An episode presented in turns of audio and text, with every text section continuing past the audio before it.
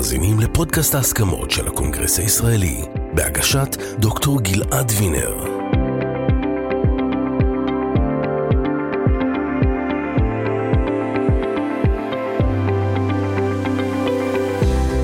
ב-19 באוגוסט 2006, מאיה מורנו מקבלת הודעה. בעלה, סגן אלוף עמנואל מורנו, נהרג בפעילות מבצעית בלבנון. זו הייתה טלטלה נוספת בחייה של מי שגדלה כילדה חילונית בסיני ופונתה, חזרה בתשובה והייתה לחלק מרכזי במאבק נגד פינוי גוש קטיף. מותו של בעלה הפך לנקודת מפנה שהניעה את מאיה לפעילות ציבורית. מאז ועד היום מקדישה מאיה את חייה על מנת לאחות את הקרעים בעם ולבנות קשרים בין הקבוצות השונות המרכיבות את החברה הישראלית. הזמנתי את מאיה לדבר על איך מייצרים שיחה בחברה שסועה ואיך משקמים אמון שנשבר. אני גלעד וינר, ואתם מאזינים לפודקאסט ההסכמות של הקונגרס הישראלי. אז שלום למאיה אוחנה מורנו. שלום וברכה. ברוכה הבאה לפודקאסט ההסכמות של הקונגרס הישראלי. תודה, תודה, שמחה להיות פה. טוב, אה, אז בואי נתחיל, אנחנו כבר מכירים אה, כבר שנתיים, אבל אני חושב שהמאזינים שלנו צריכים להכיר אותך יותר לעומק. ספרי לנו על עצמך, מי את, מאיפה הגעת, נקודת ההתחלה. נקודת ההתחלה ממש. ממש. טוב, נקודת ההתחלה, אה, תמיד כשאני מסתכלת על זה, אתה יודע, אומרים האדם הוא תבנית נוף מולדתו. והיום במציאות הישראלית זה מאוד נוכח בכל הנושא הרגשי וגם הנושא של הקיטוב. כל אחד מאיתנו עבר איזשהו מסע. ונראה לי שאני ממש יושבת על ה... אני אדם, האדם של הגבולות של המדינה כזה. נולדתי הדרומיים, נולדתי בסיני, בחצי האי סיני, במושב שדות. אה, כשההורים שלי היו ממקימי גבעת יואב, שזה בכלל בגולן, אה, שם נולד אחי הבכור, ואז אה, מדינת ישראל קראה לאנשים, בואו תיישבו את חצי האי סיני, וההורים שלי ציונים גדולים, עזבו את הציונות ברמת הגולן וירדו דרומה, אל החולות בפתחת רפיח, שם אני נולדתי. אה, ואחרי זה הסכמי השלום עם אה, מצרים, בעצם חבל הארץ היפהפה הזה ניתן. ועברנו את הפינוי, פינוי מסיני, הייתי בת תשע בשלב הזה, זה משהו שחרוט בתודעת ילדותי בצורה מאוד מאוד חזקה. אה, והשלב הבא, עברנו לגור במועצה אזורית אשכול, שהיום זה בעוטף. אתם פיניתם באופן אקטיבי או שעזבתם? אה? אה, אנחנו פונינו באופן אקטיבי, ההורים שלי היו מקימי התנועה לעצירת הנסיגה בסיני, mm-hmm. ההורים שלי התנגדו לפינוי, הם ניסו לעשות את כל מה שאפשר כדי שהדבר הזה לא יקרה. אה, גם כילדה, זאת אומרת, אח שלי ואני, היה לנו ארגון מחתרתי, היינו בונים חזרת המדרכות ש, שפרקו. היינו הבית האחרון ש, שנהרס, בסיני הבתים נהרסו. אז ממש ניסינו בידינו למנוע ולשים אה, מסמרים בגלגלים של הטרקטורים, זאת אומרת, זה, זה הילדות שלי, אה, כזה של, אה, של איזשהו ניסיון פטריוטי צעיר לנסות להילחם בטרקטור הענק שרוצה להרוס לי את הבית. אמ, מצאנו את עצמנו קצת מתלבטים לאן אנחנו עוברים ומה קורה, וההורים שלי בסוף בחרו לעבור למושב עין הבשור, שהיה מושב של מפוני סיני, ושם המשכתי לגדול מגיל תשע והלאה. אה, עד היום. איך היית אה, מגדירה את המשפחה שלך? אה, משפחה ציונית, חילונית. חילונית. זה המשפחה שלי. למען המאזינים שלא רואים, היום... כן, זהו, מי שרואה אותי, אני עטורת כיסוי ראש. גדול, אז ככה, נכון. זה לא טריוויאלי בהכרח להבין את זה, כן, נכון, נשמע על נכון. זה עוד מעט מההמשך. אני מה שנקרא בפי העם חוזרת בתשובה. כן. אני לא יודעת אם אני מגדירה את עצמי כזו, אבל זה אוקיי. ככה נקרא המונח הזה. התגייסתי לצבא, הייתי מדריכת חי"ר בצבא, אה, אחרי הצבא גם אה, נסעתי לטייל בעולם. אה, האמת שבעיקר חיפשתי את הכוח הכי חזק בעולם, שמבחינתי הוא היה הטבע, לא קראתי לו אז אלוקים. שם איפשהו נפל לי האסימון שנראה לי שמישהו מנהל את הדבר הזה, ומכאן ליד שמירת שבת לקח לי בערך שנתיים, זה היה התהליך. איפה זה היה הטיול הזה? באפריקה, באפריקה, באפריקה המדהימה והמיוחדת, טיילתי okay. אוקיי. חצי שנה, וואו. חלק תרמיל על הגב, חלק על אופנוע, כאילו באמת טיול מכונן בחיים שלי. אה, ומשם התחיל איזשהו תהליך איטי והדרגתי של, של להתחבר לכל הנושא של עולם, עולם התורה והמצוות. מסע אישי. אה, מסע אישי לגמרי, אה, וכאן אני שנייה חוזרת לעוד מציאות ישראלית מאוד מורכבת שאנחנו קוראים לה, יש כאלה שיקראו לה התנתקות, יש כאלה שיקראו לה גירוש, תלוי תלוי בחוויה, מסתבר, או בתפיסה של הדבר הזה. אה, מועצה אזורית אשכול גרה מאוד, זה היה, זה, זה קרוב יחסית אה, לגוש קטיף, שם זה היה הים שלנו, הייתי שם המון. אה, ולימים גם כשחזרתי בתשובה, אז עברתי לגור שם. זאת אומרת, רציתי לגור בתוך קהילה דתית, גרתי בנווה דקלים. היה לי מאוד חשוב להרגיש גם את החוויה הזו. ובאמת כשהיה אה, הנושא של הגירוש מגוש קטיף, אה, ההתנתקות, אני בכוונה משתמשת בשתי המילים, כי היום אני מרגישה שזה איזשהו משהו ש... שכשמשתמשים במילה אחת אז ישר מתייגים, או יש צד אחד של, של המפה אה, שקצת מרגיש לא בנוח, ולכן אני שמה תמיד את השניים, ולא גרתי פיזית בגוש קטיף כש, כשהיה את, ה, את הפינוי שם, אבל בהחלט הייתי מעורבת בכל מה שקשור בניסיון לגרום לזה לא לקרות. זאת אומרת, אני ברור שהייתי מהאנשים שחשבו שזה דבר לא נכון, גם כי גרתי בחבל הארץ היפהפה הזה, אני מאוד אוהבת את האזור הזה, וגם כי תפיסתית, אידיאולוגית חשבתי שזה לא נכון, וזה כבר היה בתוך השלב שכן הייתי בעולם של שמירת תורה ומצוות. ובתוך המסע המדהים הזה זכיתי להכיר את האדם המיוחד שזכיתי להתחתן איתו אחר המסע כך. המסע המדהים של ההתנ... ש... ההתנגדות? המסע המדהים שלי, לא, ל... בתוך החזרה בתשובה. הבנתי. זכיתי להכיר אה, את עמנואל, והתחתנו ונולדו לנו גם שלושה אה, ילדים. אה, איך, איך זה קורה? כלומר, מה המסע הזה? אה, המסע של ההיכרות עם עמנואל? כן. האמת שפשוט פגש, הכרתי את אחיו הבכור, את הרב שמואל מורנו ואת אורנה, ונהייתי די בת, בת בית אצלם. אני חושבת שהמון מהתורה שלמדתי זה דרכם, ומאוד מצאתי חן בעיניהם, והם אמרו שהיא תהיה דוסית כמו שצריך, נכיר לה את זאת אומרת, פשוט חשבו שאנחנו מתאימים, הם חיכו לראות לאיזה כיוון אני הולכת, כן. כנראה שנהייתי, והם הכירו לנו, והיינו כבר ילדים גדולים, אני הייתי בת 26 או בן 28, לא היינו ילדים צעירים בתקופה הזו, ובאמת, די מהר היה לנו ברור ש... שהוא שלי ואני שלו, והתחתנו, זכינו להביא לעולם שלושה ילדים. אה, ולצערי, אה, זה לא היה ארוך, אה, שבע שנים פחות שלושה ימים. מאז שהתחתנו, אז עמנואל נהרג, היום הנישואים היה בשבעה.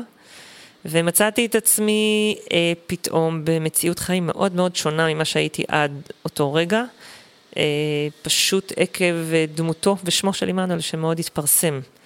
וממשפחה מאוד פרטית עם תובנות מאוד עמוקות אולי, ומסע מאוד עמוק, אבל מאוד מאוד פרטי ולא ציבורי, זה הפך להיות משהו קצת יותר ציבורי. ובאיזשהו שלב גם בחרתי לצאת עם זה החוצה, זאת אומרת, הבנתי ש... שהקול הזה הוא, הוא נצרך, ושאני לא אדם אה, קווי, אני אדם מעגלי, וסיפור החיים שלי הוא מעגלי. זאת אומרת, ששואלים אותי אה, מה אני בתור אחת ש, ש, שעברה את הפינוי מסיני, וגם חוותה את הגירוש מגוש קטיף, ו, וגם איבדה את הבעל שלה לטובת הארץ הזאת, נראה לי שאני איזשהו סיפור מאוד ישראלי שמתקיים כאן. זאת אומרת, יש בי גם את הצד הלא דתי, וגם במשפחה וגם בחברים, וגם את הצד ה... אני לא אוהבת את המילה דתי, אבל נשים את זה כאן לצורך העניין. אה, ואני, אה, הצד הזה, שגם אני מאוד קשורה וגם מאוד מחוברת, וגם חלק מהמשפחה שלי חזרה גם בתשובה. אה, ויש לי את הצד של החברים שיושבים יותר על הצד השמאלי של המפה, ואת הצד של החברים שיושבים על הצד הימני של המפה. ו... לא, הרבה פעמים תהליך כזה של חזרה בתשובה, נשתמש במונח הזה, הוא מייצר, כן, בחירה בצד. ושמענו גם חלק מהפרטים הביוגרפיים שתיארת, ההתנגדות אה, להתנתקות, אה, היית אדם פוליטי, דיברת על זה שהרגשת צורך אה, להשמיע את הקול שלך, אבל גם לפני, ש...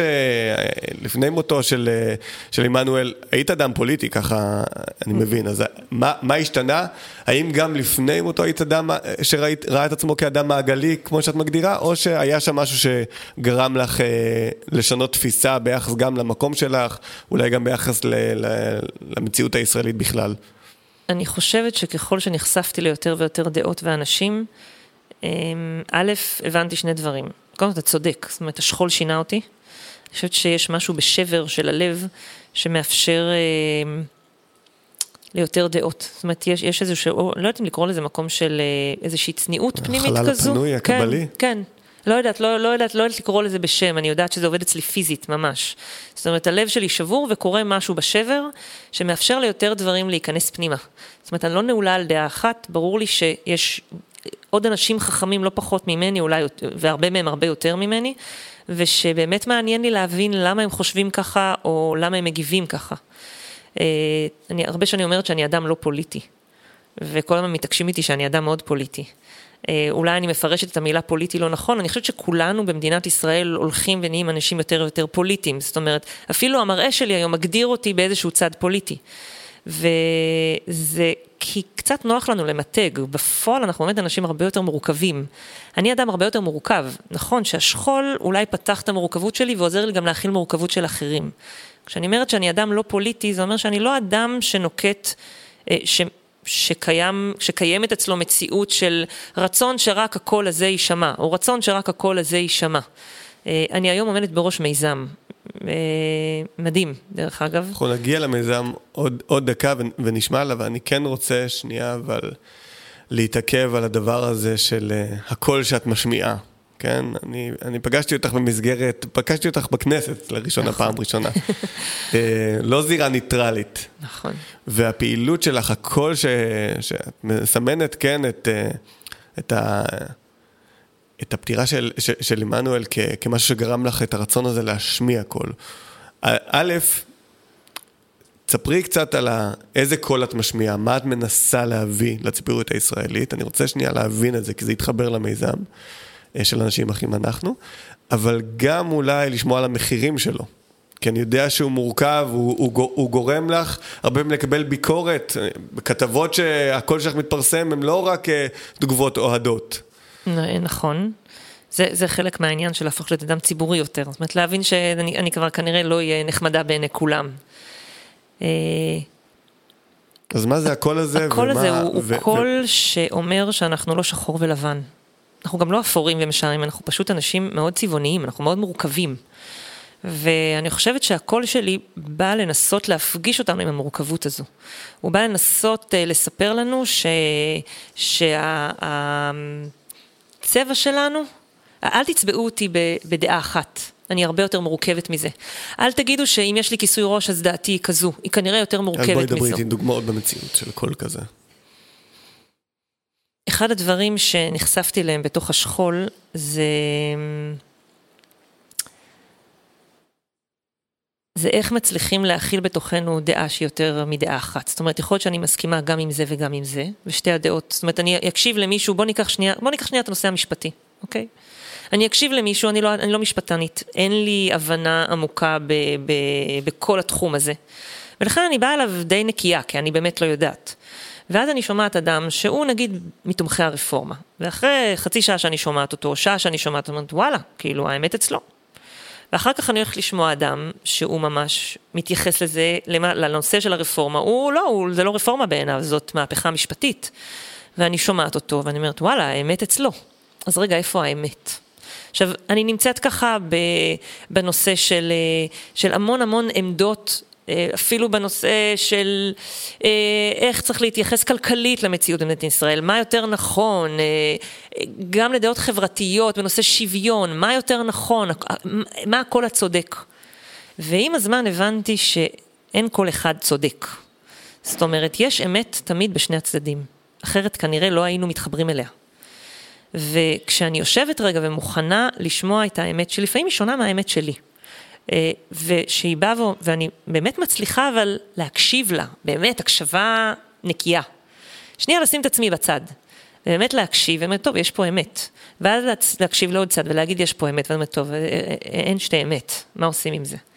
ואז אני מבינה שיש כאן משהו אחר, ש... שהוא התהליך שאני חושבת שהוא גם הרפואה במציאות שלנו היום, להבין שיש משהו שאתה מחזיק, שאני לא יודעת להחזיק אותו. ואני שמחה שאתה מחזיק אותו, כי אתה עושה את זה מצוין, ויש משהו שאני מחזיקה שאתה לא יודע להחזיק אותו.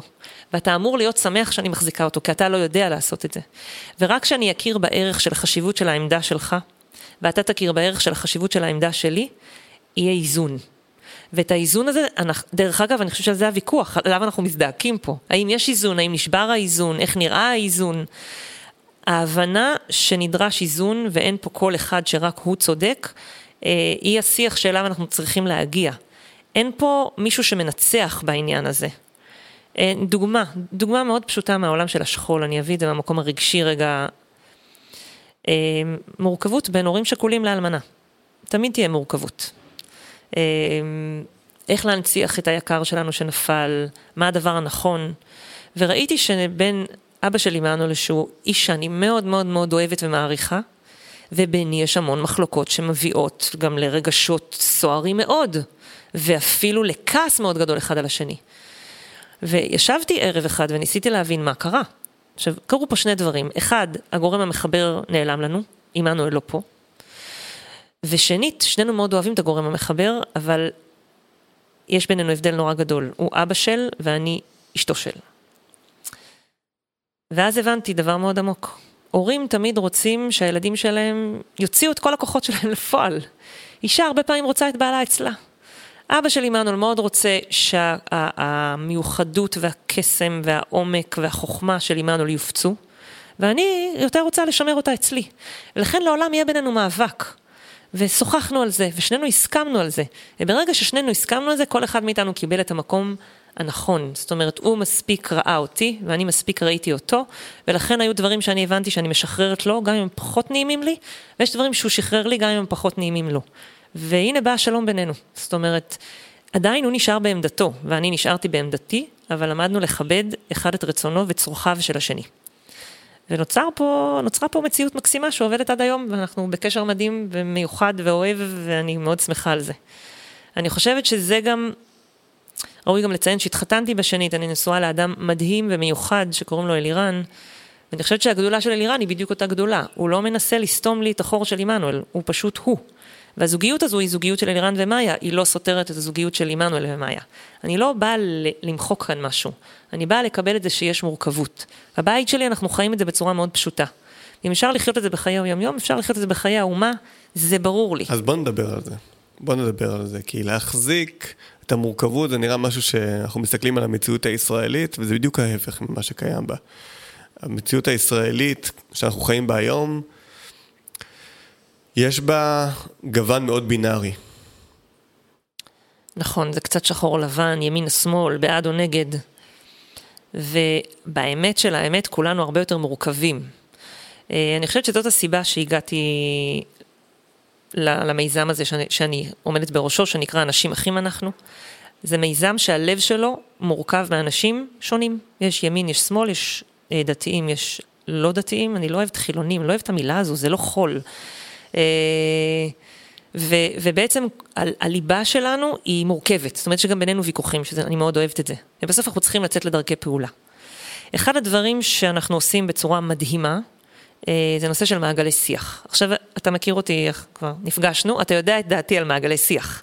זאת אומרת, תמיד אני הייתי מאלה של טוב, זה נחמד, זה מתוק, אבל בפועל לא יצא מזה שום דבר. והנה, היום זה מה שאני עושה בשיא המרץ והאנרגיה, וזה גם מקבל הד מאוד רחב, אנחנו ב... חודשיים וקצת, אנחנו קרוב ל-200 מעגלי שיח, זה לא נתפס, זה, לא, זה פשוט באמת משהו שאין לו תקדים ברמת הכמות, אבל אנחנו לא פוגמים באיכות. למה? כי הבנו מאוד מהר שאם אין מנחה מקצועי למעגל, המעגל אה, נכנס לכאוס. והמפגש הזה הוא מאוד חשוב. א', הוא מוציא אותנו קצת מהרשתות שמאוד מכתבות אותנו, מפגיש פנים אל פנים.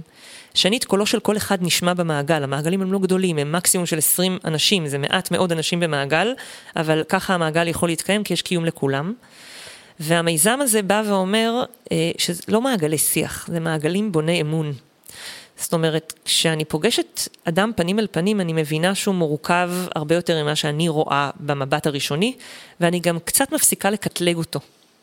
עכשיו אומרים לי, טוב יופי, כשחוזרים הביתה כולנו נחזור לקטלג, נכון, לכן א', תמיד זה יהיו שני מעגלים, מינימום, זאת אומרת שלא נפגשנו רק פעם אחת, בטח במציאות הישראלית היום הכל מאוד אמוציונלי, המעגלים מאוד סוערים, המפגש הראשון לרוב הוא מאוד סוער ברמה של טוב, בכלל לא בטוח שיש לנו עניין עם זה ובוא, בסדר, היה נחמד, נפגשנו, סימנו וי על האירוע. רוב המעגלים, הרוב המוחלט, ממשיכים למעגל שני. אמ, גם לוקח טיפה זמן, ואז רוצים לחזור ולהיפגש, המעגל השני הוא תמיד מעגל כבר הרבה יותר עמוק. ואז עולה שאלה, מה, מה המטרה של מעגלים? עכשיו היופי הוא, שאני לא לגמרי יודעת להגיד את זה. אני מבינה שאנחנו נמצאים במסע, שהמפגש של הפנים אל פנים, והכוח של המעגל, יוצר איזשהו משהו שיצמח דבר חדש. רובנו מפחדים עד אימה משינוי. הפחד שלנו משני הצדדים של המתרס עכשיו בנושא המשפטי הוא פחד משינוי. האם אנחנו, מדינת ישראל הולכת להשתנות? איך, לאן אנחנו הולכים? אה, מה הקומה הבאה שלנו? יש צד שדורש את השינוי דווקא, אני לא בטוח שהקריאה הזאת... שמפחד ממה שהיה עד היום, שאם זה ימשיך זה יקבע אותו באיזושהי מציאות. המילה פחד היא מילה מאוד נוכחת המילה במעגלים. המילה פחד, בהחלט היא נוכחת. כן, כן, כן, אני אומרת את זה מהשטח, אני לא אומרת את זה כן. מדמיוני. והנושא של הפחד הוא, הוא אמיתי. ושוב, כשאני מסתכלת, תמיד אני מסתכלת, בבית שלי אני חיה את המציאות המורכבת הזו. אז מה הערך המוסף שלנו, שלי, כאדם שחי עם מורכבות יומיומית? הערך המוסף שלי, שאני יודעת שהשינוי, הוא מפחיד אותי כי אני מדמיינת איך הוא הולך להיראות. כשאני קצת משחררת את הפחד, אני מבינה שהוא כנראה לא איך שאני מדמיינת. כשאני נותנת הרצאות, אז יש כאלה שאני אגיד, בואו נדמיין את מדינת ישראל עוד 50 שנה קדימה, ויש כאלה שאני אגיד להם מציאות משיח, אתה יודע, כל אחד ועולם התוכן שלו, ואני נותנת לאנשים רגע לדמיין. אמרתי, יופי, עכשיו תפקחו חזרה את העיניים, ככה זה לא יהיה. תמיד יש רגע של חיוך כזה בקהל, אמרתי, כי לא יכול להיות שאתה ואני מדמיינים משהו שונה לגמרי כנראה, ושנינו אבל ממש מדמיינים אותו. אז מה לא בסדר? הרי זה לא ייראה לא כמו שלך ולא כמו שלי, זה ייראה כמו שלנו. והשלנו הוא תהליך שצריך להתגלות. מה שקורה במפגשים זה שאנחנו לאט לאט לומדים אה, את הערכים שאנשים אחרים בציבוריות הישראלית מחזיקים. וכשאני יודעת שהאדם שעומד מולי מחזיק ערך שהוא יקר בעיניי, אבל אני לא יודעת להחזיק אותו. יש לי המון כבוד אליו וגם המון רצון שהוא ימשיך להחזיק את הערך הזה. ואז יש איזושהי, איזשהו אמון שמתחיל להתפתח בינינו. הווה אומר, כשאני מתעקשת על איזה משהו, אני לוקחת בחשבון שיכול להיות שההתעקשות שלי אה, מעלימה אותו מהשיח, או ממדרת אותו מהאירוע, וזה דבר שאני לא רוצה שיקרה. זה מה שקורה במעגלים, זה הדבר שאליו אנחנו שואפים להגיע, להפגיש כמה שיותר אנשים פנים אל פנים, לשיח שהוא בהתחלה מאוד רגשי, אבל אחרי זה כן המטרה היא להגיע למשהו יותר כמויות. פרקטי. אנחנו רואים את הכמויות של אנשים שמשתתפים במעגלים שכאלו, מעגלים אה, בוני אמון, אני אוהב את המיתוג הזה, אה, אל מול כמות האנשים שמשתתפים בהפגנות, בהפגנות שהן הרבה יותר, נקרא לזה, או הוקטור שלנו הוא הפוך, הוא לא וקטור שקורא לפשרה, כן? אלא וקטור שקורא להכרעה לכיוון אחד, או הפגנות כנגד הרפורמה, בהקשר הנוכחי הזה, או הפגנות אה, בעד הרפורמה. אני יודע, אה, פנו אל הקונגרס אה, הישראלי לא מזמן, אה, לסייע או להנגיש אה, עצרת שקוראת להסכמות. הנוכחות, אה, שזה הייתה, הייתה נוכחות, אבל בוודאי שאי אפשר להשוות אותה לנוכחות המספרית בהפגנות שהן קורות קריאה ברורה יותר, לא הסכמה עקרונית, רק תגידו אתם מה תוכן ההסכמה הפוליטיקאים, אלא אנחנו דרישה מאוד מובהקת של צד פוליטי להכרעה לכיוונו שלו. אז אני, אני תוהה, ואולי, אה, כן, אה, האם, האם זה נאיבי לחשוב ש, שפעילות כזו שבסוף היא, היא נוגעת בכמויות הרבה יותר קטנות של אנשים, וגם אלו, לא בהכרח כולם, כן, גם אלה שמשתתפים, לא בהכרח כולם אה, יעברו את אותו תהליך אה, חברות אופטימי שאת מתארת פה. האם זה מספיק? מה צריך עוד שיקרה? ככל שיותר ויותר אנשים ייחשפו למעגלים ולמפגשים, אה, אני מעריכה שהווקטור ישתנה. אני לא משלה את עצמי, עדיין הרוב לא יגיע.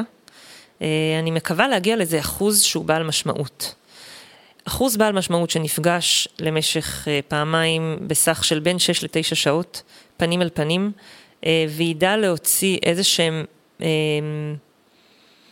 אני, אני נורא נזהרת עם מסמך הסכמות, או מעצומת, עצומה שנחתום עליה מיליון אנשים, כי, כי זה נראה טוב בכותרת, אבל בפרקטיקה בסוף אפשר לכתוב שם דברים מאוד מאוד כלליים, ואנחנו רוצים כן. להגיע לדברים הרבה יותר פרקטיים.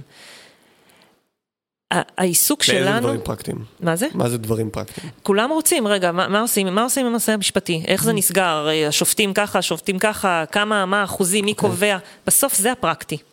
אבל אני באמת חושבת שיש אנשי מקצוע שצריכים לשבת ולעשות את הדבר הזה, אני לא מתיימרת להיות אשת המקצוע. אני כן מתיימרת לבוא ולומר, אה, בתוך המעגל שאני נוכחת בו, שנקרא העם, אה, איזושהי דרישה ל... לשיח שונה. בסוף הפוליטיקאים משקפים את העם. ככל שהעם יהיה מוכן להכיל מורכבות יותר, ויפסיק להיות מוכן ללכת לשחור ולבן, כי גם מי שמאוד מאוד אה, מסתכל על הנושא המשפטי כמחאה, כמהפכה שלילית מאוד, אה, בסוף יש הרבה דברים שאולי הוא מסכים במקום אחר עם האנשים שמייצגים את התמיכה ברפורמה המשפטית. אז זה לא שחור ולבן, הכותרות הן שחור ולבן. ככל שנהיה, וזה גם אחריות של התקשורת, אה, נצליח לייצר שיח, שהוא שיח שעסוק ב... לא במה לא, אלא במה כן. שיח שיותר מדבר את זה שזה לא שחור ולבן, זה קצת יותר מורכב. גם הקשב הפוליטי יכול להיות, להחזיק יותר מורכבות. להגיד לך שזה יצליח מחר, לא. אני מסתכלת 25 שנה קדימה. אז בוא נדבר על זה דווקא, על החוויה שלך בהתנסות מתוך המקום האישי שלך. מחזיקה מורכבות, אבל כשאת פוגשת, אה, בשיחה מקדימה שלנו, פוגשת אנשים שמסרבים אה, לשרת אה, טייסים שמסרבים להתנדב למילואים נוכח המחאה. בעוד שאת תיארת לי מציאות שבתקופת ההתנתקות המחנה שאני משתייך אליו לא, לא, לא סירב. כן? במספרים, במספרים גדולים. זה ככה איזשהו statement, אה, אמירה ששמעתי ממך. איך את חווה את זה, ואיך את מצליחה, אם בכלל, להתגבר על הקושי הזה? קודם כל, אני, אני מנסה להבין למה. זאת אומרת, זה מגיע בדרך כלל למקום של איזה כאב, ובאמת יש תחושה של... אה, אה, שהמדינה מאבדת את הזהות ש... שהם הכירו. הם, זאת נגיד מילה שאסור להשתמש בה, מה זה הם? זאת אומרת, יש אנשים שמרגישים שהמדינה מאבדת את הזהות בשייכות שלהם אליה. ובאים אנשים מהצד השני, אומרים, כשאנחנו הרגשנו ככה, אבל לא, לא, לא, לא, לא שברנו את הכלים. אז א', אנשים אחים אנחנו, לכל אורך הדרך אמר, יש גבולות לשיח, זאת אומרת, יש דברים שאסור לנו לעבור. אה, גם בתוך זוגיות יש דברים שאתה לא עובר אותם כדי שלא יהיו גירושין, זאת אומרת, יש דברים שאתה לא עושה, או יש מקומות שאתה לא מגיע אליהם. אבל, אבל, אה, אבל בזוגיות תמיד גירושין אין אופציה. נכון. אה, אתה יודע, נתתי את המשל הזה כבר בכמה מקומות. אין לנו אופציה של גירושין במדינה, כי יש לנו רק מדינה אחת. זאת אומרת, אין לנו עוד אופציה. אי אפשר, אי אפשר לבנות פה שני בתים. אה, חורבן כבר עברנו פעמיים, אז גם את זה אנחנו כבר יודעים איך זה נראה כנראה בהיסטוריה שלנו כעם. ואני מגדירה את זה ככה, במבצעים מיוחדים, מגדירים לך מה אתה צריך להביא מאיזה מקום. תלך לחדר הזה בבניין הזה, תביא לי את הדף הזה. עכשיו, אתה יכול להגיד, תקשיבו, חבר'ה, זה לא אפשרי. לא שאלו אותך אם זה אפשרי, אמרו לך מה אתה צריך לעשות, אתה תמצא את הפתרון. היום במציאות שאנחנו נמצאים, יש מטרה אחת, להגיע לקומה הבאה ביחד. אומר לי, מה, אי אפשר אבל עם המציאות הזאת, עם, עם, עם pool השחקנים הזה אי אפשר להגיע ביחד. ואני אומרת, לא, זה pool השחקנים הקיים, רק עם pool השחקנים הזה אנחנו נגיע ביחד. איך? בואו נהיה יצירתיים. וזה עניינם של יחידות מיוחדות, בואו נהיה יצירתיים. אני מרגישה שבמציאות שאנחנו נמצאים היום, כולנו נכנסנו למרחב הממם, לנושא של מבצעים מיוחדים, כולנו שותפים באירוע הזה, וכשנגדיר את ההגדרה הזאת, דברים יתחילו להתבהר. כי אם אני מבינה שיש לי רק יעד אחד, והיעד הוא ביחד עם פול השחקנים הזה, אז אולי יש שחקנים במגרש שאני לא מסכימה איתם, מעלים לי את הסעיף, אפילו מעליבים אותי או פוגעים בי. ועדיין אומרת, וזה השחקנים שאני צריכה לפעול איתם. איך אני עושה את זה נכון? עכשיו בסוף כל אחד עם המבנה האישיותי שלו, אבל כשזה הקו וזאת ההגדרה, מגיעות התובנות. הלוואי, הלוואי וגם ההנהגה מכל הצדדים שלנו תגדיר את הדבר הזה. היעד הוא הקומה הבאה של מדינת ישראל ביחד. ביחד. אתם רוצים שנצייר איך הקומה הבאה נראית? בואו נשב ונדון עליה. אבל זה רק עם פול השחקנים שקיימים פה, השחקנים זה לא הפוליטיקאים דווקא, זה העם. זאת אומרת, פול הדעות, פול הגוונים, אה, יש לנו פה, אה, יש לנו פה גם אוכלוסייה שהיא, שהיא לא יהודית במדינת ישראל והיא חלק ממדינת ישראל. יש לנו פה קבוצה שהיא קיימת כאזרחי מדינת ישראל והדבר הזה אמור לעלות לשלב הבא. זהו, ורק עם זה אנחנו יכולים לנצח. איך? בואו נצא מהקופסה ונתחיל לחשוב יותר יצירתי. יותר יצירתי זה לא לפחד משינוי, זה לא לפחד לדבר את הרגש שלי, זה לא לפחד לשים את מה שיקר לי באמת, ואת מה שאולי אני קצת פחות יקר לי. ואז יהיה מקום גם למה שיקר לך. כי ככל שאני מחזיקה יותר ב, אה, הכל יקר לי, אז אם הכל יקר לי, אז אה, אתה יודע, אין לך מה לדבר איתי. אבל לא, הכל יקר לי. יש דברים שיקרים לי, דברים שפחות. אז, ולכל אחד מאיתנו יש. ברגע שנגדיר את הדברים האלה, יהיה הרבה יותר קל להגיע גם לדברים פרקטיים. ולא רק לדבר באוויר. אז אם אתה שואל אותי מה התוצר הראשון של המעגלים, מה השאיפה שלנו, שזאת תהיה הקריאה של העם. הקריאה של העם זה, אנחנו רוצים לעלות אל ה... אנחנו ב-75, אז עכשיו זה נכנסים לשלב הבא, שעוד לא צלחנו אותו בהיסטוריה שלנו. אה, בואו ניכנס לשלב הבא. יש אה, אה, גוף שקורא לעצמו הרבעון הרביעי, בדיוק על הדעת הזאת, נכנסים לרבעון הרביעי, הם עושים עבודה מאוד יפה דרך אגב. בואו ניכנס לרבעון הרביעי, אבל נגדיר שתי הגדרות מאוד חשובות. זה תמיד יקרה ביחד וזה תמיד עם פול השחקנים שנמצאים במגרש. אף אחד פה לא מקבל כרטיס אדום. ברגע שזאת המציאות, זה מצריך אותי להתחשב, זה מצריך אותי ל... לא לריצת אמוק, אלא למשהו הרבה יותר איטי, אה, תהליכי, הרבה יותר מכבד, כשכל צד מרגיש שקולו נשמע, משהו מאוד נרגע במציאות.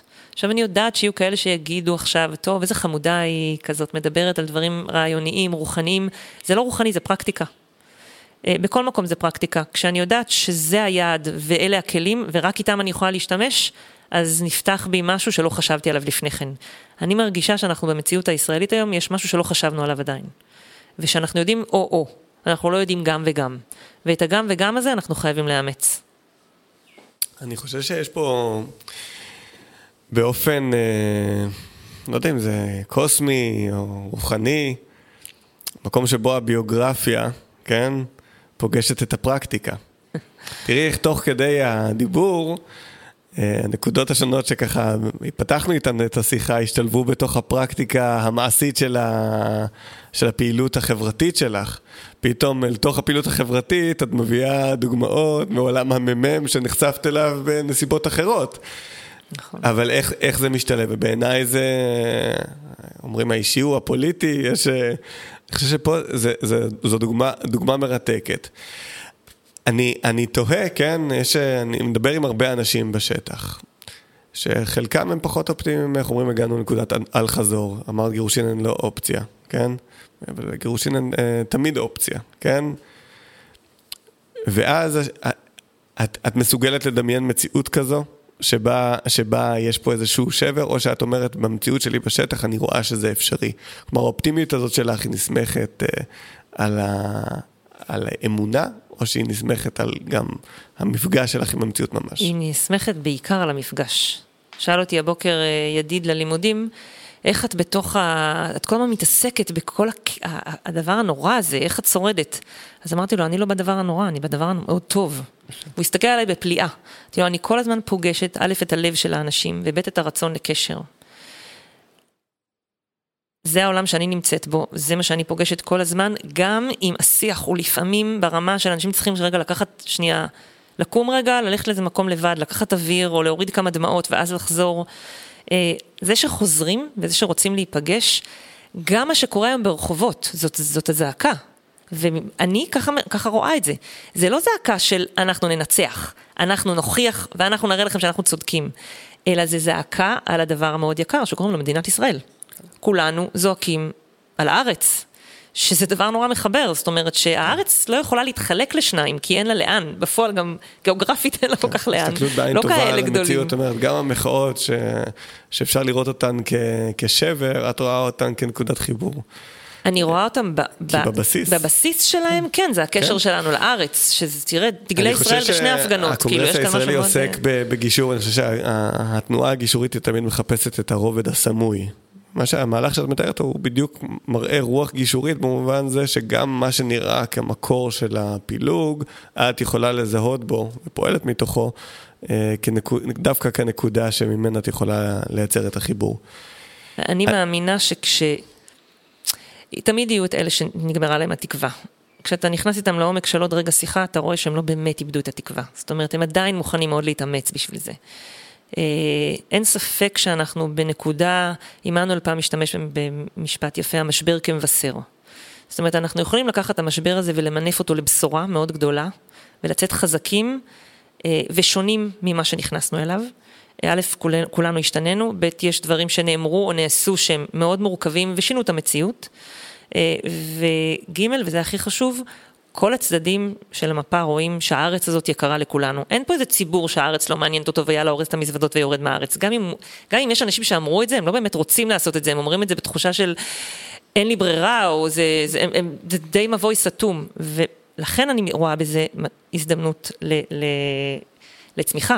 כן, למבשר, לבשורה מאוד גדולה, שהבשורה אומרת, הארץ הזאת יקרה לכולנו, מעולה, איזה כיף, זה משותף, הווה אומר, זה פול האנשים שהארץ הזאת יקרה לכולם, ובואו עם הקבוצה הזו, נתקדם לקומה הבאה. מה זה אומר?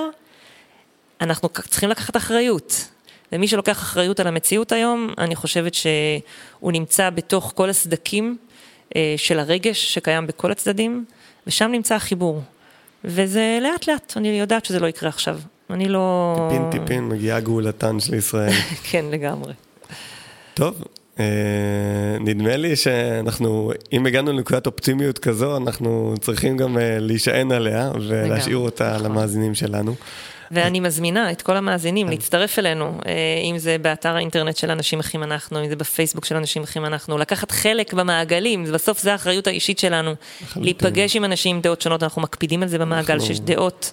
אנחנו בקונגרס הישראלי שמחים אה, לראות את עצמנו כשותפים שלכם גם ברוח וגם במעשה. לגמרי. אז באמת, תודה רבה על שהגעת ושהשמעת ושנפתחת. ואנחנו מזמינים אתכם אה, להאזין גם לפרק הבא של אה, פודקאסט ההסכמות של הקונגרס הישראלי. תודה רבה, תודה, מיה. תודה, תודה גלעד, תודה רבה. האזנתם לפודקאסט ההסכמות של הקונגרס הישראלי. על ההפקה עומר דובב ואסף גרף. הקלטה, עיצוב סאונד וקריינות, עידן קין שמיר. ניתן להזין לפרקים נוספים ב SoundCloud, ספוטיפיי, יוטיוב, אפל וגוגל. כדי להכיר וללמוד עוד על הפעילויות שלנו לקידום ההסכמות בחברה הישראלית, חפשו הקונגרס הישראלי בגוגל. באתר שלנו מחכים לכם עוד הרבה תכנים מגוונים ויוזמות מעניינות. ניפגש בפרק הבא של פודקאסט ההסכמות של הקונגרס הישראלי.